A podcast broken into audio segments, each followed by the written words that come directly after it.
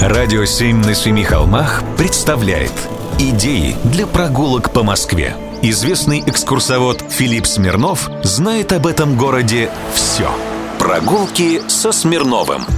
Здравствуйте, с вами Смирнов Филипп.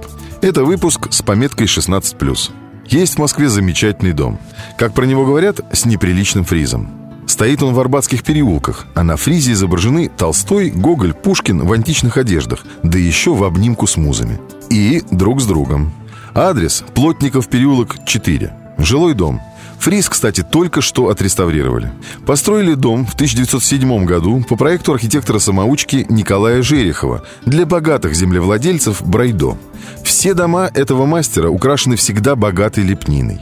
А те самые богатеи Брайдо были сами падки на всякие культурные инициативы. Например, давали деньги знаменитому профессору Ивану Цветаеву. Тот самый папа поэтессы. Так вот, как-то дали ему денег на строительство в Москве музея слепков. А наш архитектор Жерехов подслушал тот разговор и решил, что на здании того музея обязательно должна быть его лепнина. Для этого он изготовил огромный фриз, где в очереди к покровителю всех искусств Аполлону выстроились русские писатели и поэты под руку с музами. Да еще все в античных одеждах, попросту замотанные в простыни.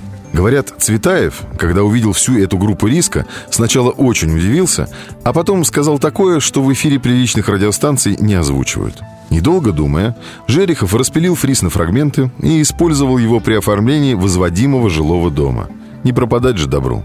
А владельцы дома, богатеи Брайдо, почему-то не стали возражать. Так и обнимаются Гоголь с одолисками, а Пушкин с Толстым. Вот уже много десятков лет.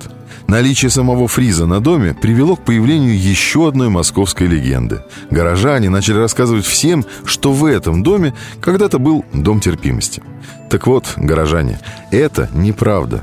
Согласно адресному справочнику начала 20 века, ближайший публичный дом был в Плотниковом переулке через два дома. И не спрашивайте, откуда я это знаю.